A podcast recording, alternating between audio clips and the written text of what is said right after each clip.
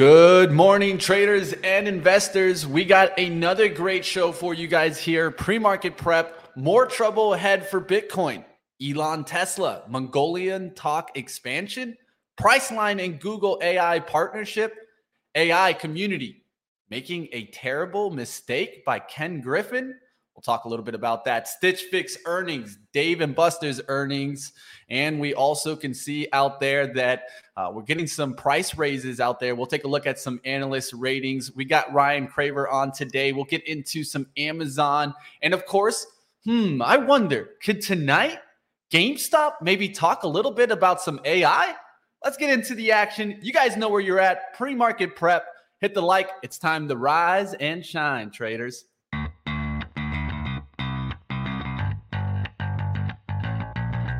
Coming to you live from downtown Detroit, this is Benzinga's Pre-Market Prep with your host, Joel Elconin. This is a volatile puppy here, isn't it? And Dennis Dick. I'm bidding a penny. I'd buy that stock for a penny. With everything you need to start your trading day.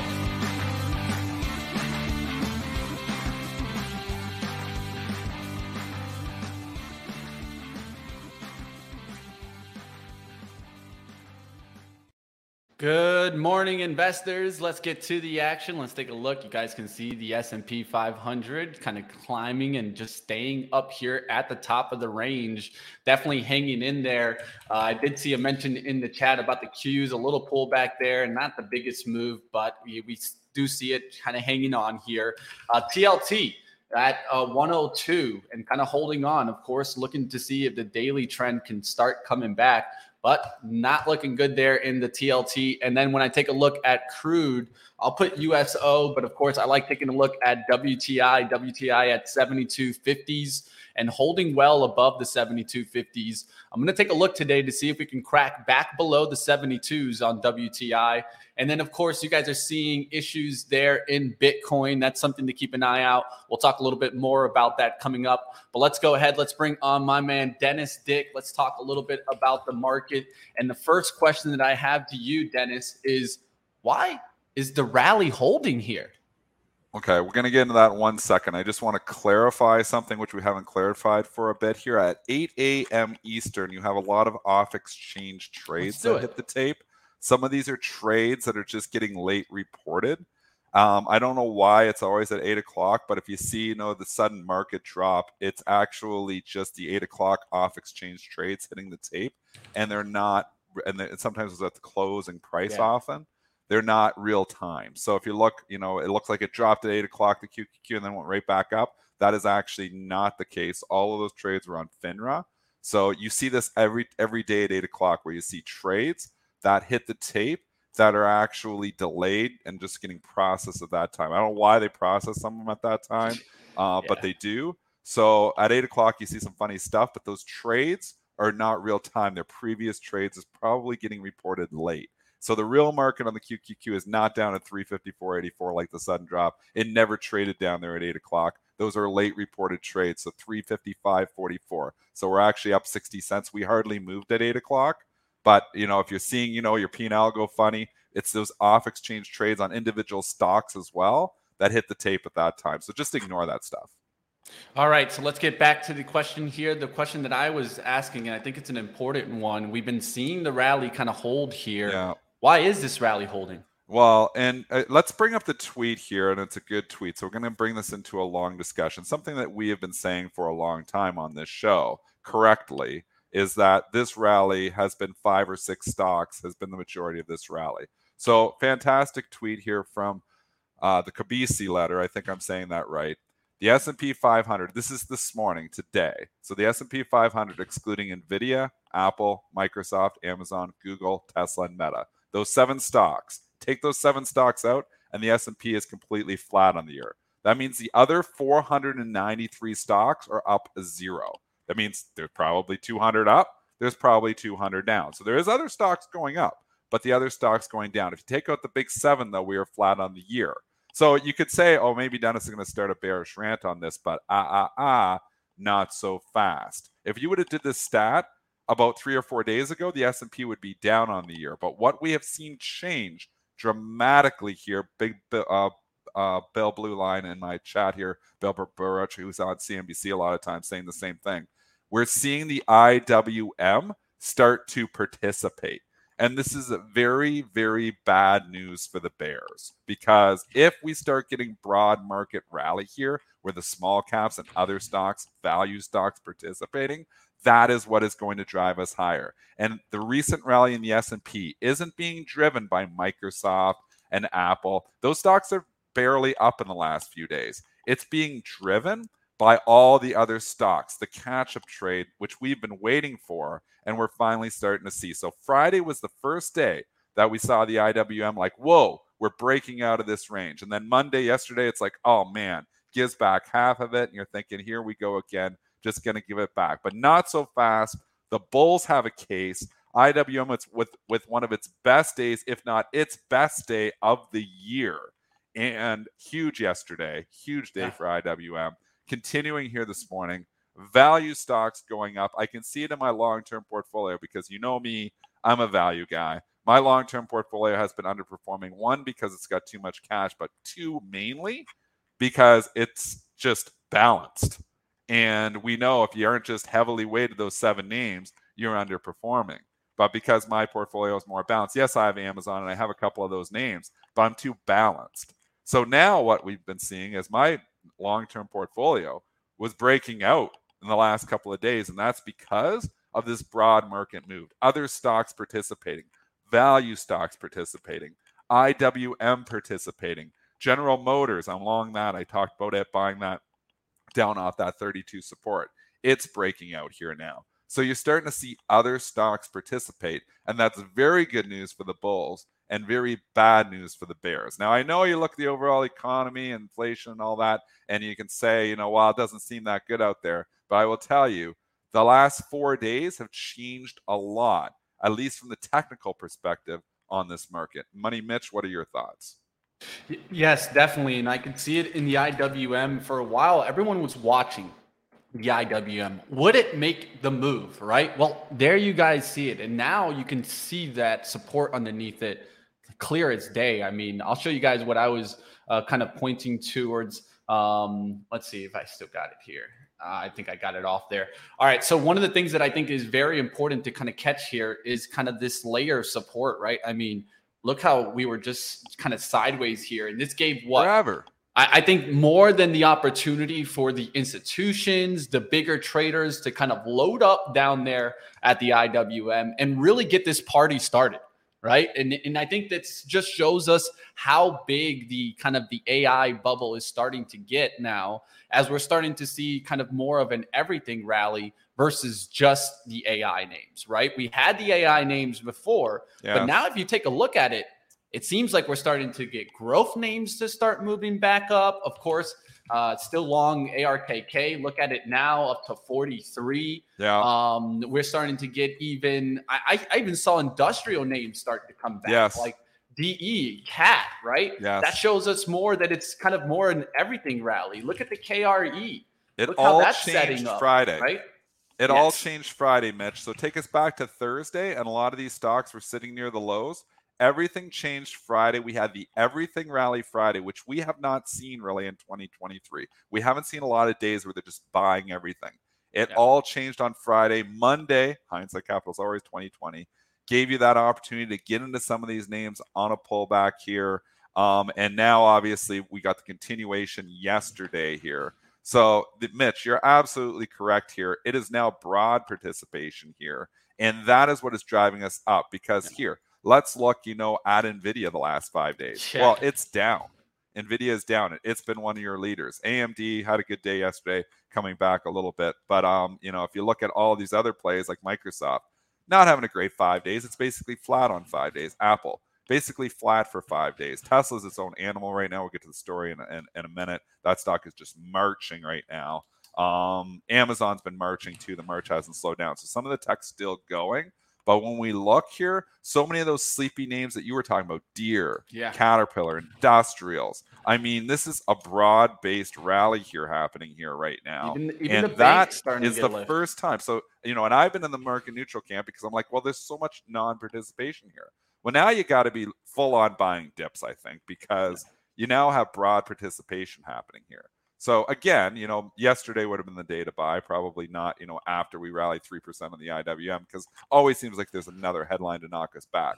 But I think you still have to have your shopping list and you still got to be buying dips. And you know, I've been doing it lately, and I haven't looked at my portfolio, but I'm sure I'm down to about 45% cash. I bought like General Motors, you know, I bought Amazon a while ago, AMD, Airbnb. I recently bought Salesforce.com CRM on the nice. You did. Here. I like I that. Bought, one. I'm just going, you know, through a number. You know, I, I I bought Upwork, UPWK. I talked about that one. It had a day yesterday, along with Fiverr. Um, uh, Spinner, and obviously, you know, we had you know the Fiverr. Um, you know, we had our guest coming on there last week, Sean Emery, who was, you know, fantastic guest, by the way. You know, and he was talking about FVRR as a sleepy AI play. And, you know, since he's been on, Fiverr's up two straight dollars. So I mean, you know, that's you know a turnaround there too. Um, I'm in Upwork. It's similar. Um, I've been saying my target on Upwork is 10. I bought it about 830, I want to say. It's 920 here this morning. So I think my target is still 10 on that one. That was more for a trade. Uh, mm-hmm. But there is opportunities here now to be looking, you know, a little bit further out. You know, you yeah. talked about ARKK money, Mitch. Um, yeah. We've talked about ARKK, the quad bottom that it made back there in the middle of May, and then it came back down to test, and now it's moving up. And you know, good trade here, Money Mitch. I mean, at a certain point in time, you know, you got to, you know, we're still in this market where it seems like ringing the register is the prudent thing to do. Um, yeah. So it's hard to like just get married to any of these positions. But right now, Bulls in complete control. Yeah, and just to give an update of my action from yesterday. So what I did was I kept the ARKK. I haven't taken any profits in that, but I had to run towards my profit in NCLH because it just was too much too fast. 20% over 20% gain here on Norwegian in like 2 weeks. Nice yeah, trade, I, I got to take it and run. Yes, I um, agree. So it, it, was it was a really nice trade there. We'll see what happens on trades like this, but for right now, I even took some profit in Square yesterday. I kind of had to. It's just been I'm still quick, in the Square too fast. I'm um, looking at 70. Yeah, yeah, I agree with you, I'm Dennis. That's where 70. I want to. That's so where I some want to kind of take you know, it. and I've bought some stocks in the long-term portfolio, like when I'm throwing in Amazon, even AMD. Those are long-term. But then I've been buying other stocks just on pullbacks here because I feel like going to be participation like Upworks and Squares. Those have a shorter leash. I've been in Square for about two weeks here now. Target 70. I've been in Upwork for you know the better part of a week. Target is 10. I mean, you know, you got to have some targets here, and I think if it gets up and hits your targets, you know, it, it, it's it's not a bad idea to take some chips off the table. But you know, Square turning. I talked about PayPal. I'm not in PayPal, but I feel like I'm participating through Square. It's yeah. starting to show some life perking up. Is there room to 70? I think so. Again, you know, we know the rug can get pulled at any time. We get, you know, a bad inflation data point next week. Is it next week? I keep forgetting. Next week, CPI yes, 13. Next week, and also FOMC next yeah, week. so, you know, we could get, you know, we, but we have some room here for the next few days, in my opinion. You know, but rug pulls happen. You know, yeah, anything can it always, happen. You know, it, it could be a China happen, headline, right? could be so many different rug pulls. So I don't think it's a bad idea to take some chips off the table at times. But again, I think if you're underinvested here, I think you got to be looking at pullbacks to get some money back to work because where really the majority of stocks have been going sideways for the better part of 2023. That is not the case in the last three days. The reason that I started with that slide off the bat wasn't to make a case for the Bears, it was to make a case for the Bulls. Because the reason, you know, you've been rallying in 2023 is mainly those seven stocks. But we haven't had those seven stocks really going that much last few days. We've had the broad market going the last few days. IWM a great indicator for that. And now that you're getting IWM participation, and JC Peretz will give you a shout out there too, because he was talking about the IWM bottoming a couple weeks ago. And I mean, it looks, JC, like you may be correct here because the IWM and I am long. It's one of my biggest positions in my long term portfolio because I feel like there's value there. And I feel like there is a catch up trade here on the IWM because everybody is, you know, the forgotten you know, stocks here that are trading a lot of these things. A lot of these value names are trading 8, 9, 10, 12 times earnings. I mean, we can say how expensive this market is at 19 or 20 times overall, but you take out some of these crazy PE stocks there, there's a lot of value underneath the hood. There's a lot of stocks trading at ridiculously low valuation, including General Motors, which is why, you know, I took a shot on it. It's trading like six or seven times earnings. So I mean, if you believe EV is going to be a play, if you believe we're not going to recession, not saying you know we don't have a crystal ball, and you know we don't get married to some of these positions. Information changes. We get more information that CPI is starting to go back up. We get more information that the Fed's going to get more aggressive. Well, that might change the narrative here. But as of this moment in time, Bulls are back in control. Definitely back in control. I just wanted to give a little shout out to the book club. Of course, what was the book club talking about two weeks ago off of those lows on the Sunday? We were talking in the book on, of course, candlesticks. We were talking about what? Rising support lines and how you could clearly see that on the IWM. This is a snapshot from the book club's presentation. So if you want to check out the book club, definitely recommend it. We talk a lot about uh, patterns like this, and that's what we're working on right now. Let's pivot over. Let's go to let's go to a little bit of some coinbase talk really quickly.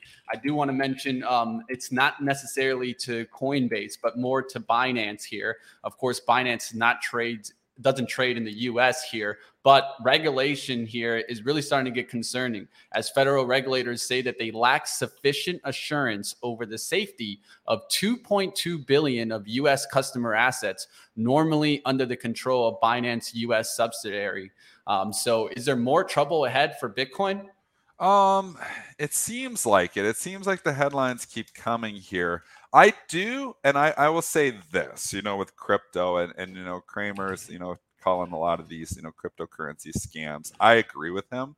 I think a lot of scams, I think, you know, more regulation to Gensler's point is a good thing for this industry. I do believe if you're playing crypto, I think you need to stick to your Bitcoin, Ethereum, in, and basically the big couple dogs. You know, I don't know if it's Solana yeah. or anything like that. I don't follow. I don't go outside that. But I, I I think there's still you know a case for Bitcoin, a case for Ethereum. You just gotta be careful with all this other little stuff, and you got to be careful of where you're investing. Obviously, you know, if you're loaded up and you're all your money's in Binance here, I'd be nervous.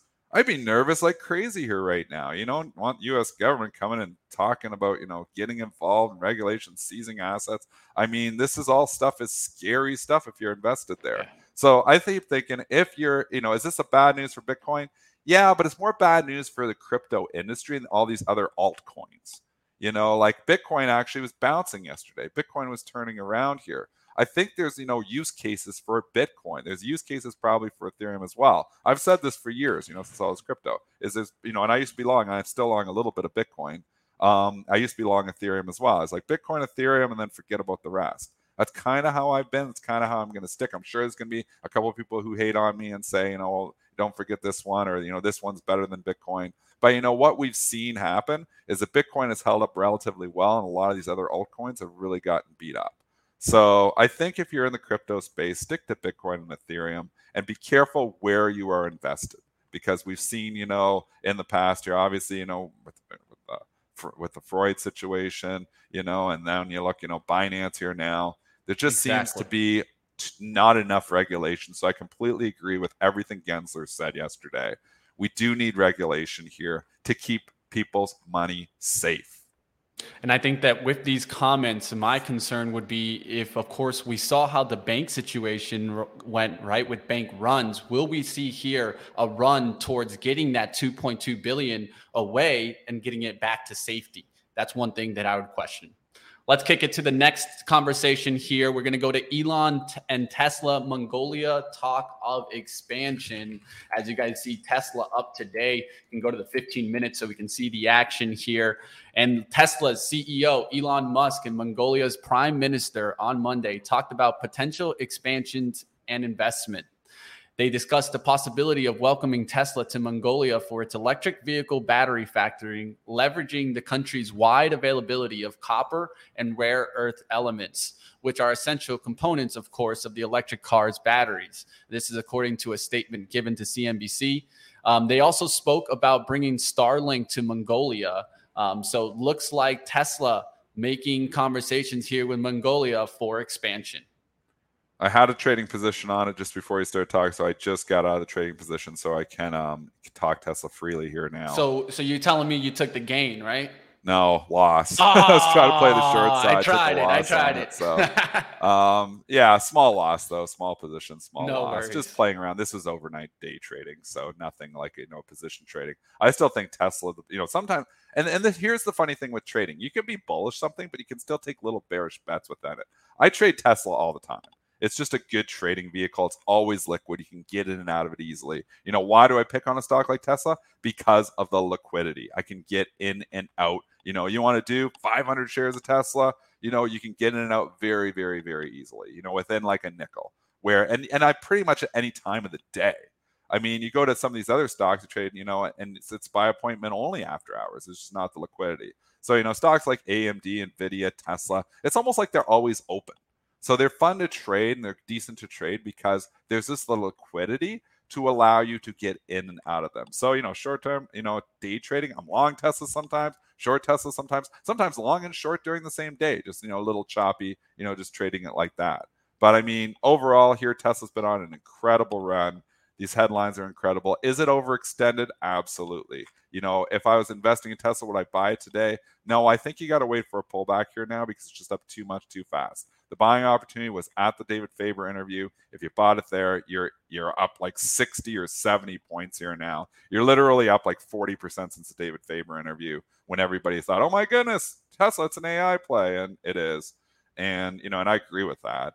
I think, you know, Tesla still has a long road ahead. I think it probably ends up going higher here eventually, but I think you need a pullback here to get a better entry point.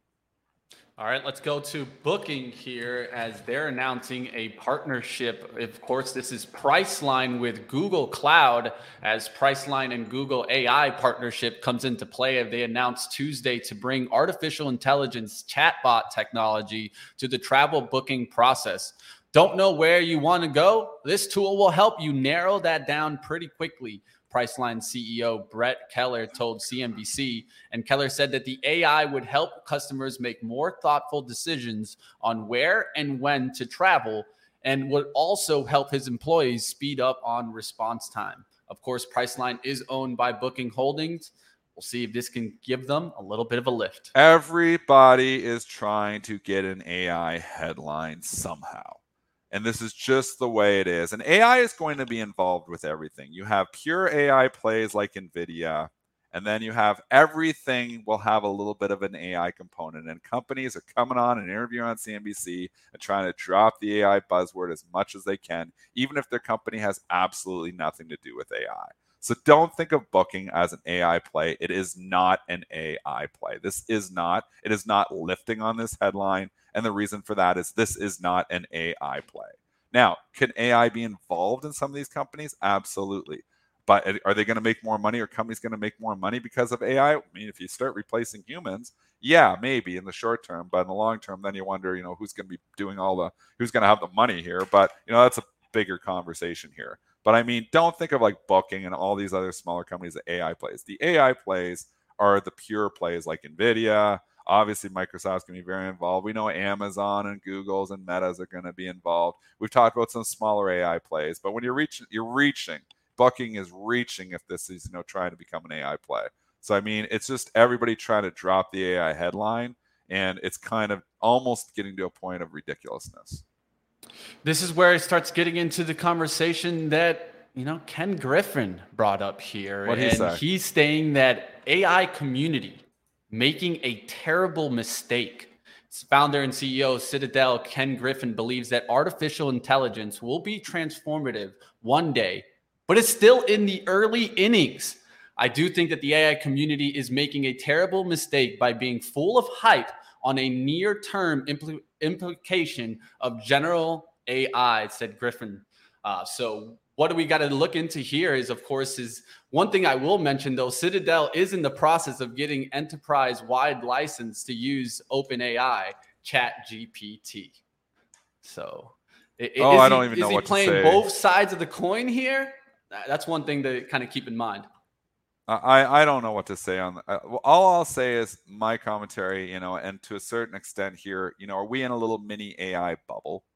Yeah, probably. You know, and a mini was one? hinting at that too. What's that? A mini one? Did you say a mini okay, bubble? a big AI bubble. there you go, but man. I, but I, I'm gonna say it again. AI is for real. AI but is it's not still going early. away. Don't Some you of these think? bubbles we've had in the past, you know, go away quickly. This one is not going to go away. It's going to be here two years from now, five years from now, ten years from now. Are we overextended in the AI talk? Absolutely. Is the hype over, you know, powering and overextended? Absolutely. Do we need a pullback in some of these stocks? I think so. That's why I said Nvidia. I said it the other day. I think it may have topped out. You know, it wasn't a great day for it yesterday here. I may be wrong, and maybe I regret that call today. You know, who knows? Because this thing just starts getting hot again. The next story could take it. But you know, right now, I think you know I'd be ringing the register in a stock like Nvidia just because it's gone too much too fast. Not shorting the stock because, and, again, sometimes you know maybe you could. I mean, if you're leaning on 400, I would lean obviously on the all-time highs because when stocks are making new all-time highs, you absolutely cannot be short them. Um, we have made the all-time high in Nvidia six days ago.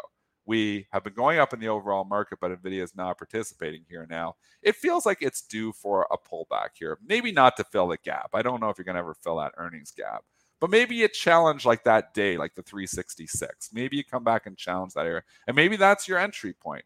I mean, for me, the way I'm playing it is AMD because I feel like AMD and Lisa Su is going to be a big player here as well. And I also feel like there's a catch up trade here because AMD's valuation is so much cheaper mm-hmm. than NVIDIA that I just feel like that's the safer way for me to play it. So that's how I'm playing it. But I do think some of this AI hype, I do think we're overextended. I do think we're due for a pullback. All right, let's move forward to an earnings stock today. I'm going to get take us to Stitch Fix as they rise on Q3 beat and cost saving measures. Q3 EPS at a loss of 19 cents beat the loss of 30 cent estimate. Sales of 394.91 million beat the 388.94 million estimate. This quarter we delivered an adjusted EBITDA of 10.1 million, exceeding our guidance range and significantly expanding our free cash flow. CEO Katrina Lake said in their report. Um, it's, it's, a stock. It's just too small for me to care about, really. I mean, is there life here? Is this one of those catch-up trades? Maybe, but it's a four dollar stock. I mean, and we were it's talking also about retail, this one, right? I mean, well, well, that too. And I mean, retailers are in the gutter. But again, we're in an everything rally here right now. So I mean, mm-hmm. you have to be careful selling short anything exactly. right now here. Bulls, again, go back to our original conversation 20 minutes ago. Bulls are in control right now. What does that mean? It means shorts are having a tougher time. So you could say, oh, well, Stitch Fix major resistance at four is bound to go down. I'm sure there's some short interest in here. I'm sure there's some other things. I'm sure, you know, this stock went from 110 bucks to three. Could it go to five? Yeah, it would suck if you were short this thing at 368 and goes to five on you. So, I mean, I'm not saying it's going to five, but I'm just saying you got to be careful shorting anything. But am I sticking Stitch Fix in my long term portfolio? No. Do I think, you know, there's a long term story here? I don't know. I think a lot of these three, four dollar stocks just continue to leak and go lower. So I think there's better places for your money. I just be careful, you know, shorting anything here right now because the bulls are in control.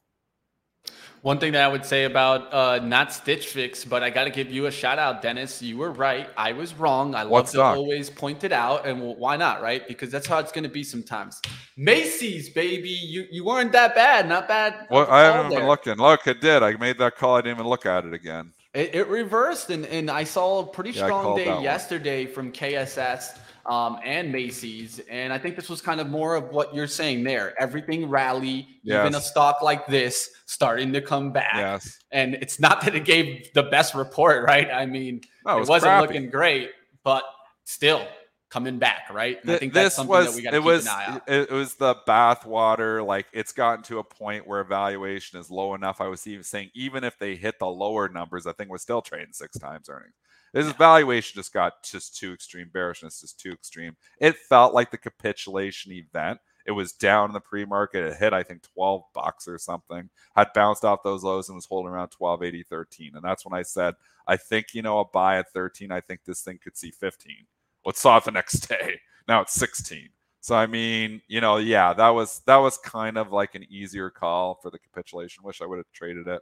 Um, yeah, I know I you did. But I'm sure you did. there's so many things we it. talk about, and we talk about it for a minute, and then I move on and don't think about it again. Like I said, I need to start yeah. re-listening to the show because I, we give so many trading ideas, and then we don't utilize those trading ideas, like Unity. Like when I, screw, I screwed up Palantir, but You know, there's so many that we actually talk about. I'm like, oh, I like that. And then I just forget Fiverr was the same thing. I talked about this in the show and along with Sean Emery. And you know, and I was like, oh, I like this too. So same thing. I mean, we need to start re-listening to our shows. I agree, and I think sometimes it's very important to kind of catch and then also reassess what's the current environment. Did I did I have that outlook correct?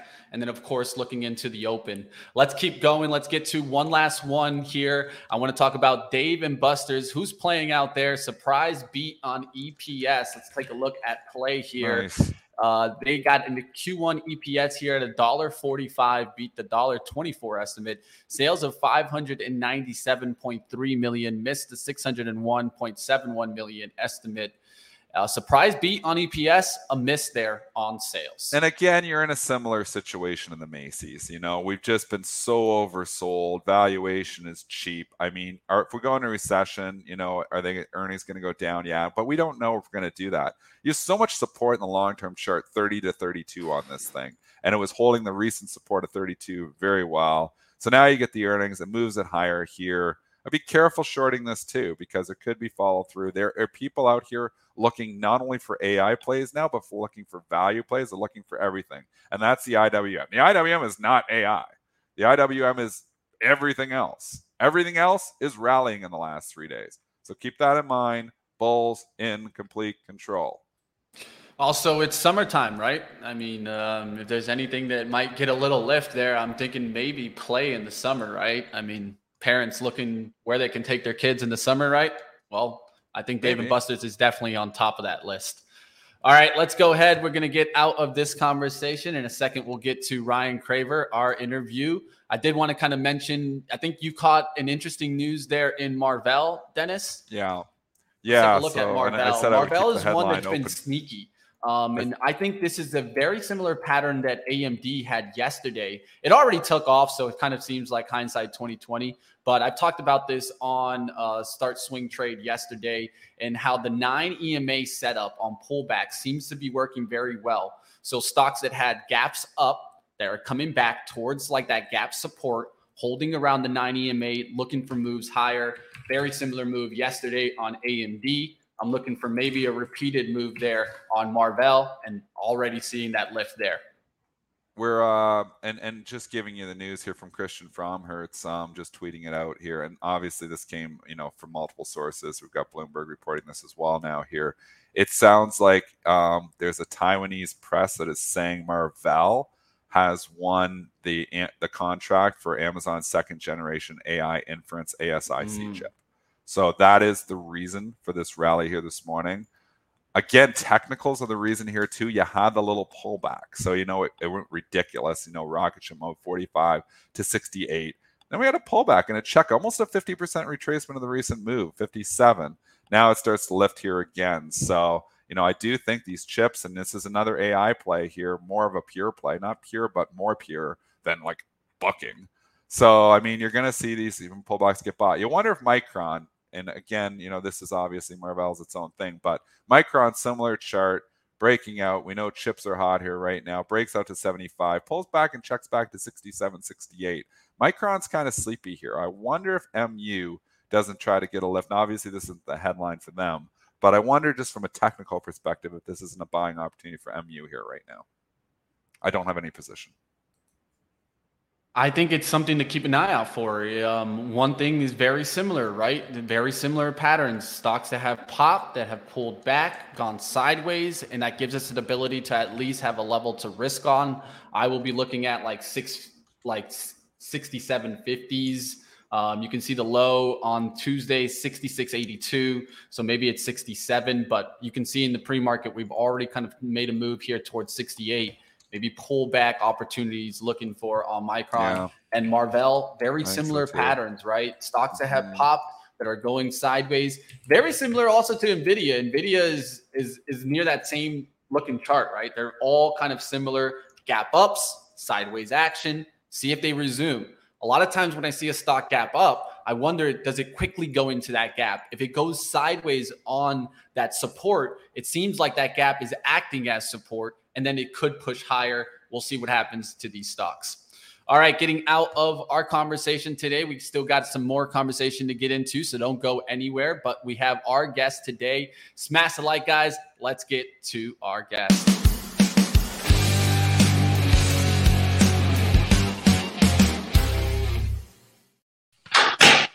Craver, retail expert, founder of Commerce Canal. How we doing, Ryan? Doing well. How you gentlemen doing? Good to see you this morning ready to get after this market, of course. And uh, I know that you've been keeping a close eye on a favorite out there, especially retail favorite. I felt like it gave a real generational opportunity. But let's talk about Amazon.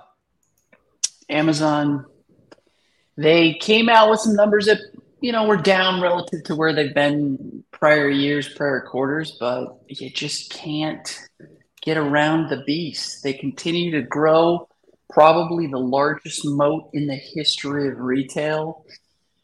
I just I, I can't deny how much traction they've gotten, how much longer they're going to continue to be the major provider for most of the retail growth. If you take a look at what's gone up here, yeah, you see a decline in the overall year over year growth rates, but they're at a scale now where they are the Goliath. And if retail goes down, uh, they will be the ones that will be hit. But if retail goes up, they will be the ones that will be the you know the benefactor of that. So whether you look at their advertising, their stores, their actual online stores, anything around AWS, all of it is doing relatively well, and I, I can't get around them. They I are... mean, they're just a player in everything. We had a rumor breaking the other day that they're going to get into the telecom industry here. I mean, Ryan, they just are in everything here. It's hard, and people will look at Amazon and say, "Well, the valuation doesn't make any sense. It's trading 70 or 80 times earnings. It doesn't make any sense." But again, I've argued before that even you look at the sales metrics, you know, price to sales, Amazon's not trading that bad. And when you look, you know, if they, you know, stopped, you know, focusing so much on growth and started focusing more on the bottom line, that they could grow that bottom line very quickly if they wanted to here. I am long Amazon, full disclosure. Um, I just think like they're just in everything. This is just one of the major players in the world in every industry. It feels like it's not just a retailer anymore. Um, it's and you know think about AI and the growth that's gonna they're gonna be participating there as well. Um, what are your thoughts here? Just one on Amazon valuation, and then two, how big is AI going to be for Amazon? Yeah, I, like you said, they're the toll booth of e-commerce, the toll booth of internet. They've got some sort of play in every single thing that they're doing.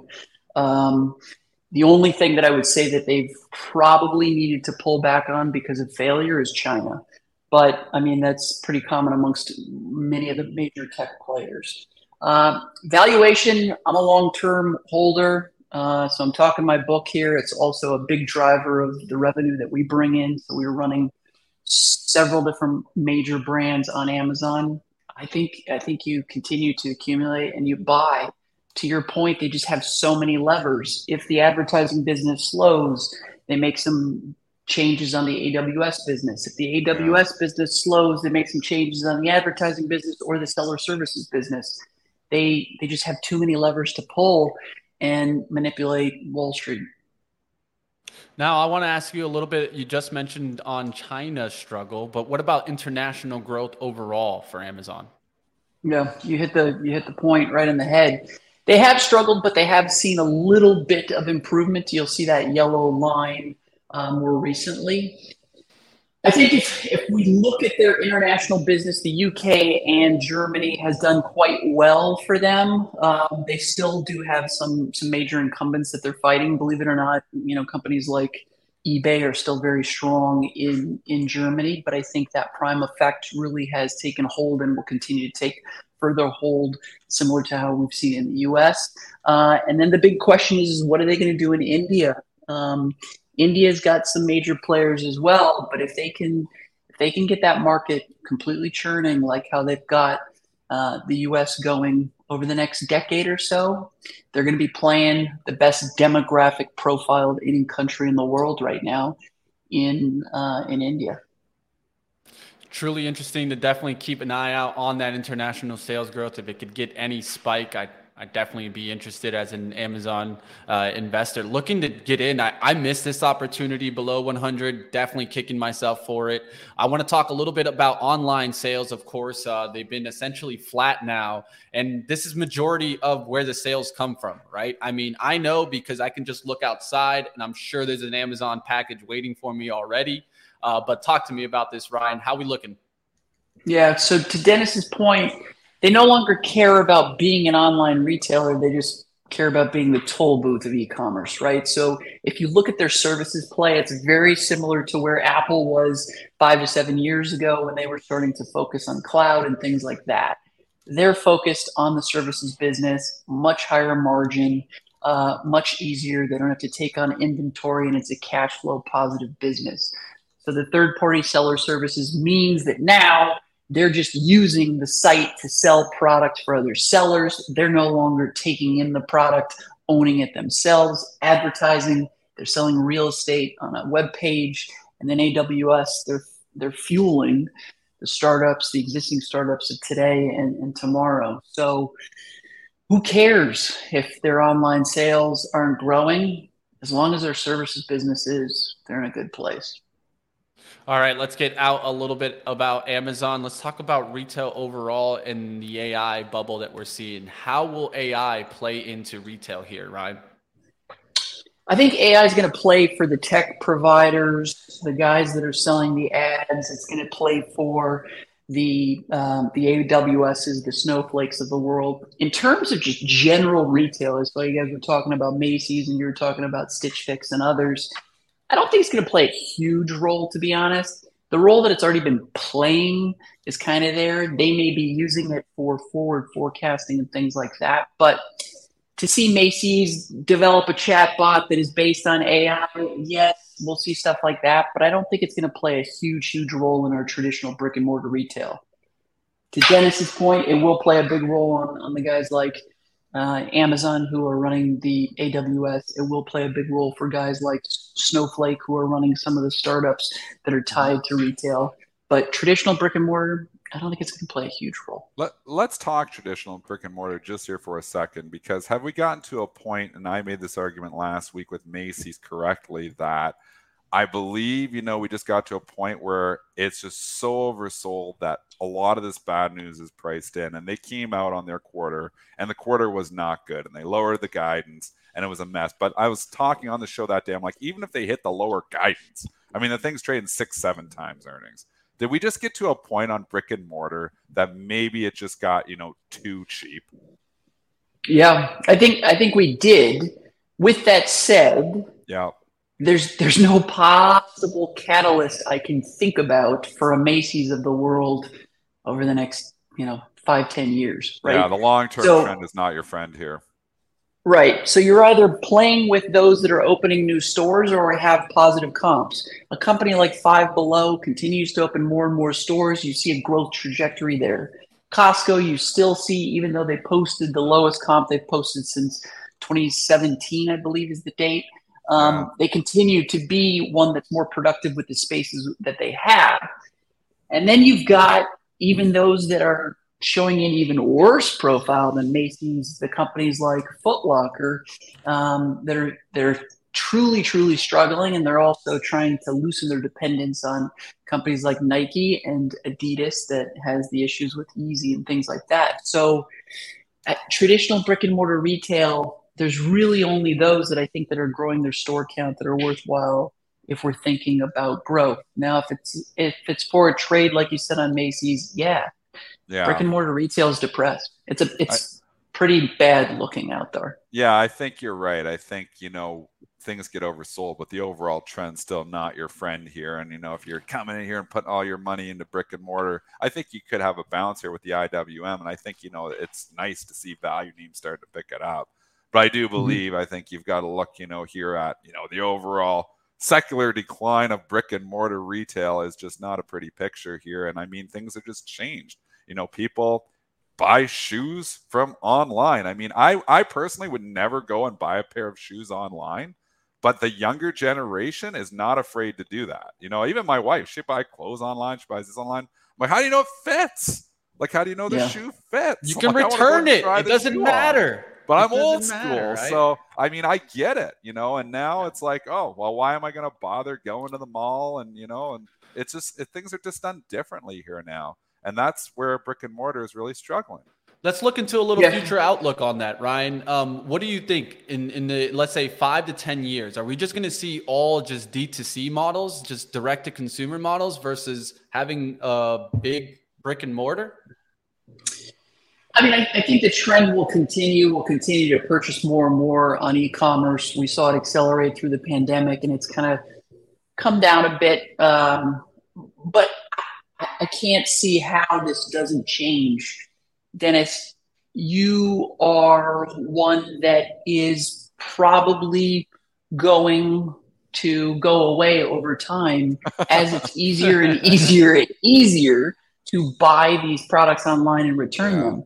Yeah. You know, we talk about shoes. Shoes, if you buy from Amazon, you can return it to any Kohl's, you can return it to any UPS store, you can pop it back in, in into UPS or into FedEx to return it. So they make it so darn easy to buy and return it.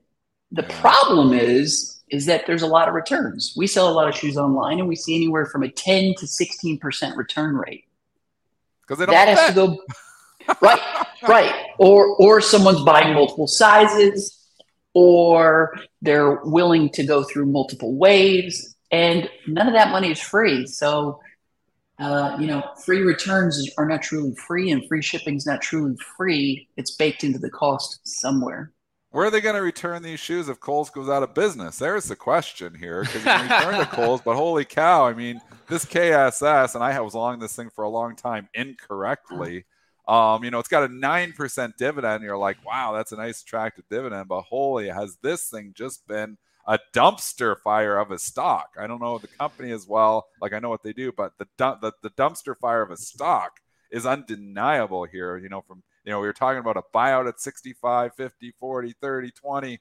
I mean, I'm out of it here now, but wow, this is just not pretty here. Is there, and, and I see Nordstrom, we could go to that conversation too. Now they're talking about closing stores in Canada. I mean, I, where are they going to return all this stuff if these other brick and mortar stores go out of business?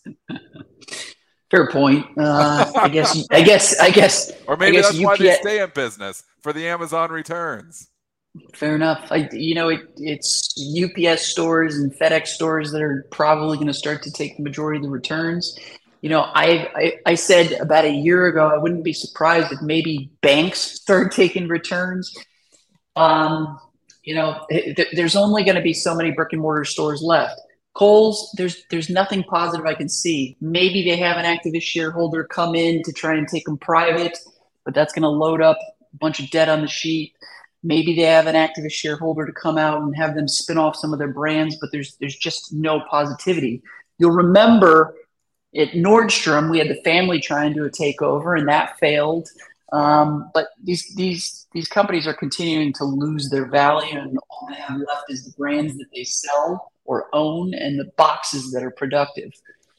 Beyond that, it's you know it's not looking very good in retail relative to the the stalwarts like the Amazons and the Shopify's.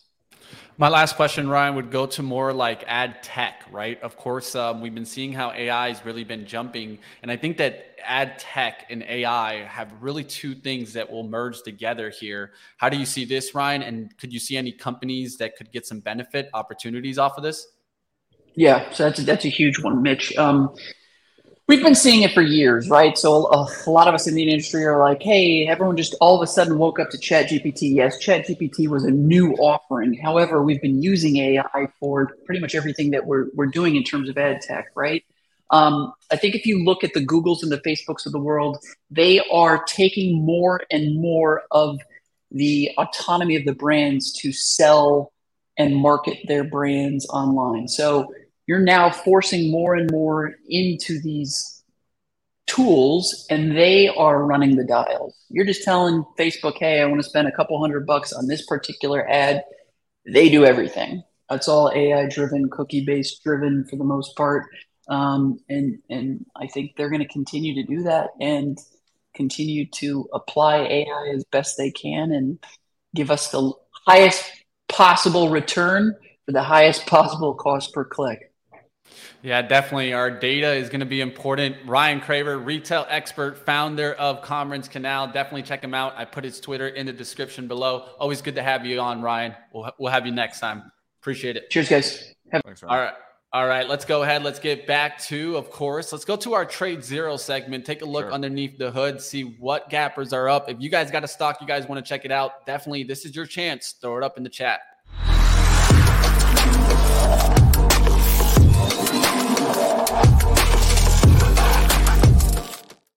All right, net change up. Let's take a look to see what's standing out here. And of course, you see Netflix showing up here. And why is Netflix up today? Looks like there is some upgrades here. JP Morgan maintaining overweight on Netflix, but raising the price target, price target to 470. So it was just a maintain, but a price target raise to 470. And this has really taken off since kind of that 330 pullback. Where do you see Netflix? I, am telling you, the reason for Netflix is, and they're starting to talk about it. It's this, and and and Oppenheimer making. Here's Oppenheimer comments too. There's you know from yesterday. So this is multiple people. This is from this is from yesterday. Mm-hmm. Uh, but they're talking about you know adding you know that uh, Netflix could add nine million paid subscribers due to the password crackdown. I mean, this is what's happened in Canada. I talked about this six months ago. They uh, you got to go break down. You got to go actually buy Netflix because you can't share it with five of your friends here now. So, I mean, I think subscribers are absolutely going to go higher. I think this is a smart move by Netflix to crack down on this because people were buying, you know, a Netflix account and sharing with four of their friends and basically just free riding off of one account. That is gone here now. So, you're going to see subscribers go up here on Netflix. I think Netflix is a buy on all pullbacks here. I sold it back when it was 300 or whatever, 320. Wish I would not have sold it. It was obviously, you know, when it got down, I talked about this. When it got down to 170, I tripled down on my original position, and that was a really good move. Wish I would have held on. I think Netflix is a buy on pullbacks. I think the, the subscribers go substantially higher for the same reasons Oppenheimer's site is that you can't share your password. So people are like, okay, well, 15 bucks a month, I'm just going to go pay for it. This just shows me more and more Netflix still best of breed. Hundred percent. Nobody wants anything else. Nothing competing even close. We close. thought when Disney Plus came out that Disney could have the content to beat Netflix. They have not put enough investment nah. dollars into this. They have not focused. They've done everything wrong. There's not, not, there's nothing to watch on Disney Plus. This has been the problem we've talked about for a year and a half. I subscribed to it and I was like, "Oh, this is great. I'm watching all these old movies. I'm watching all this stuff. You know, it's great content. Disney comes out with good stuff. Some of the Star Wars stuff, the recent stuff's been crappy, but they come out with pretty good stuff. They just don't have enough of it.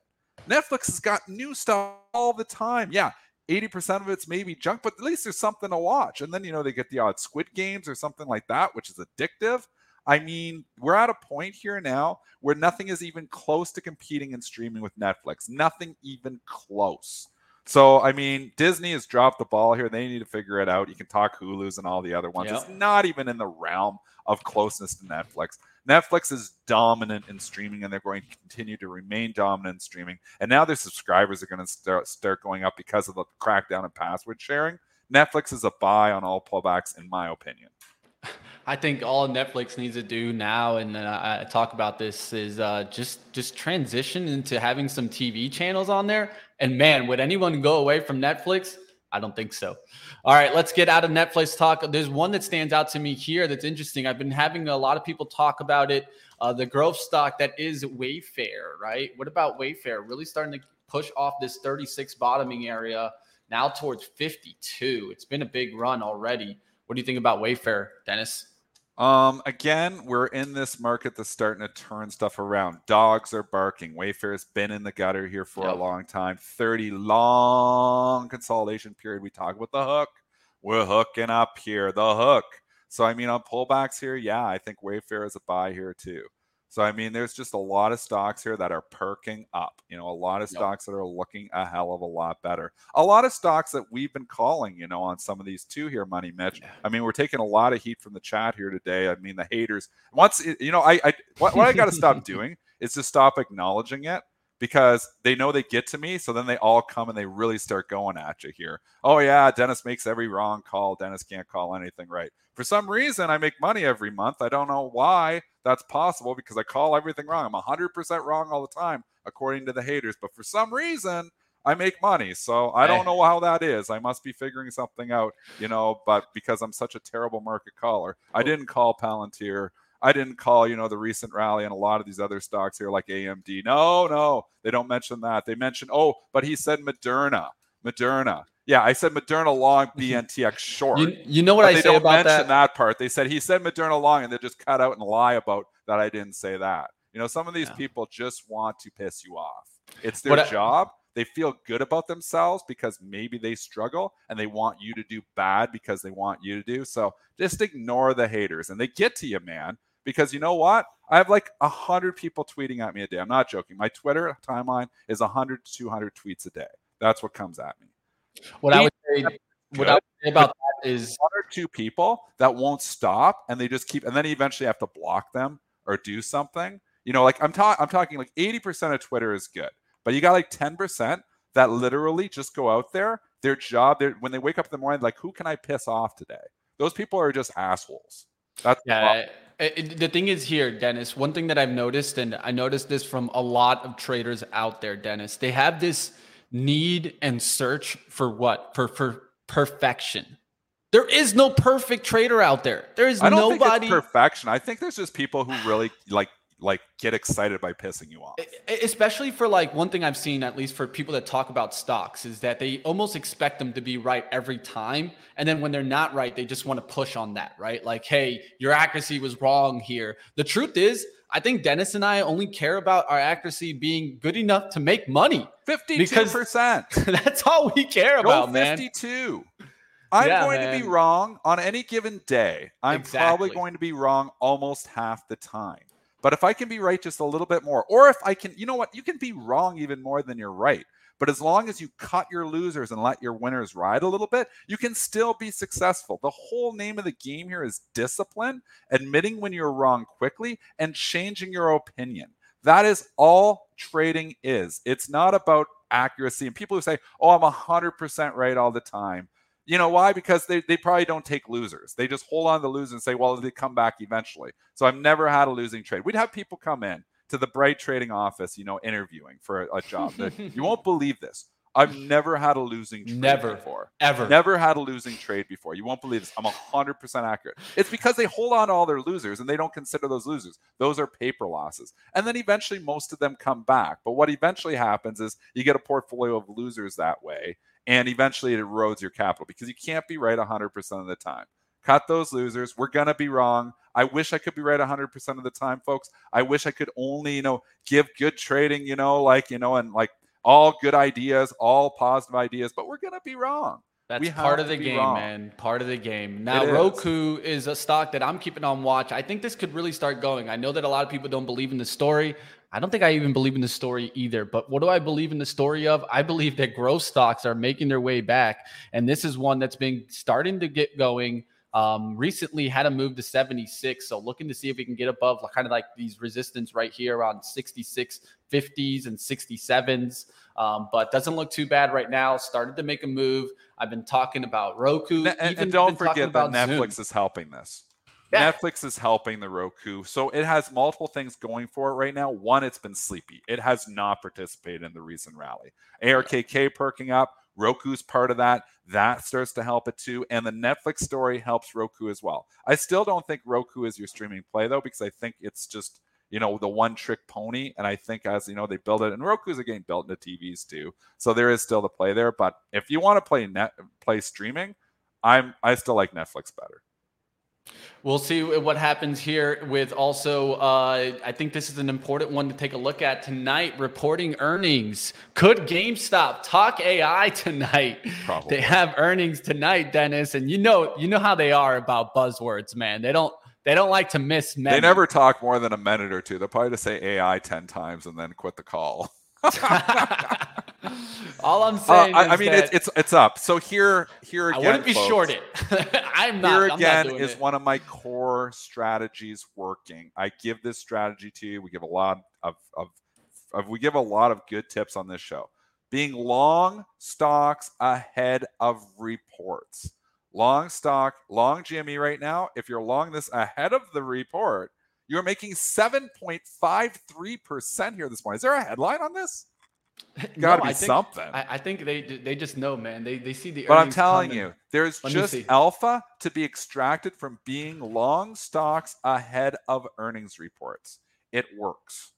yeah, it- it Selling is them before because the report is a gamble. But you're long right now. You didn't take the risk, and you're up seven percent here already. So another one of our core strategies, paying the bills. We'll see what happens there on GameStop. They report tonight and definitely smash the like, guys. If you guys want to take an extensive look into some shorts and you guys are looking to try to get some locates, def- definitely check out Trade Zero's flagship software here, Tr- Zero Pro. I'm going to throw it up in the chat here. Like always, you guys can check them out to see some of these shorts that we have.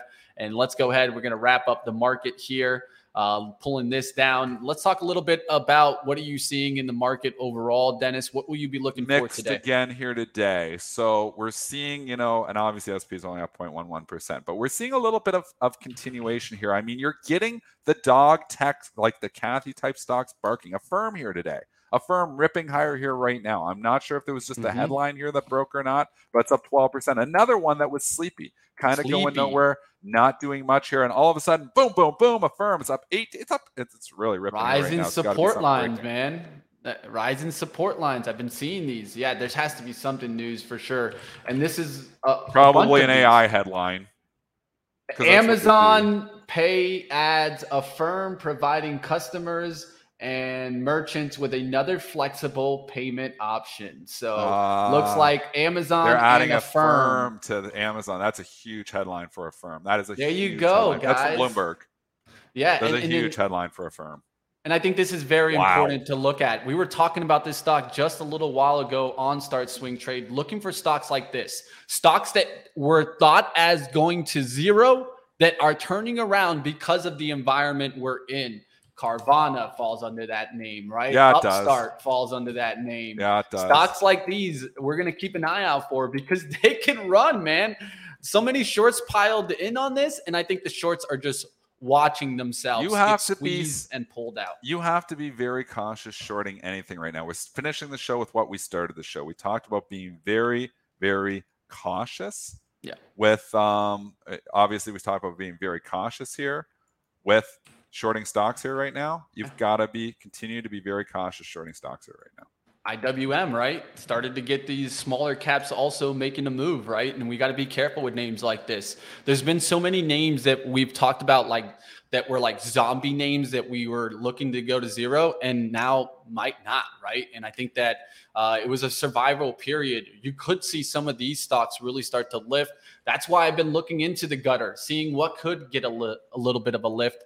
Um, I still have LAZR that started to make a little bit of a move. I'm looking for stocks like that, like let's say like a forgotten favorite, like QS. Look how that's starting to get a little bit of a move. I don't have a position in this, but stocks like this that have been in the gutter that are favorites, right? Even even a stock like a, a favorite on um, a Cathie Wood. She's been loading this thing up like no tomorrow. Look at DNA. Look how it's just sideways, kind of stair stepping its way back higher. So be careful with these names, of course. They're not the, the best outlook, but they have been turning things around. And I think these are also names with high short interest that Yeah. could keep getting pushed or shorts kind of covering here. Uh, that's going to do it today. Definitely keep it up with Triple D Trader. You guys know my man. Keep up with all the action. He definitely puts out some great tweets. So if you don't have him on Twitter, you're missing out. Last comment, Dennis. Um, just we're seeing a very mixed market here today. I'm just trying to process this Affirm headline here. Obviously, Yeah. we got the big pop pulling back here a little bit off those highs. It's growing crazy here right now. They just mentioned on CNBC too. What this means for the other payment providers. I'm trying to like process all this right now here. You know, obviously this headline just broke five minutes ago, so I'm just trying to think about it. So I'll probably Mhm. have thoughts later on today. Hey, there you guys. Keep up with Dennis Dick, Triple D Trader. You have a good one, Dennis. Take care. I'll see you See you tomorrow. my guys. Thanks everyone. All right, we're going to wrap up and bring you guys over, of course, to live trading action. That's coming up next. Don't go anywhere. We'll, we'll keep going. We'll get into some trading action. And who knows? I might get in a Affirm trade in. Who knows? I still got Moo Moo. We'll see what happens. See if I'm able to nail this type of trade. Come over to live trading. That's starting up right now. Don't go anywhere, team.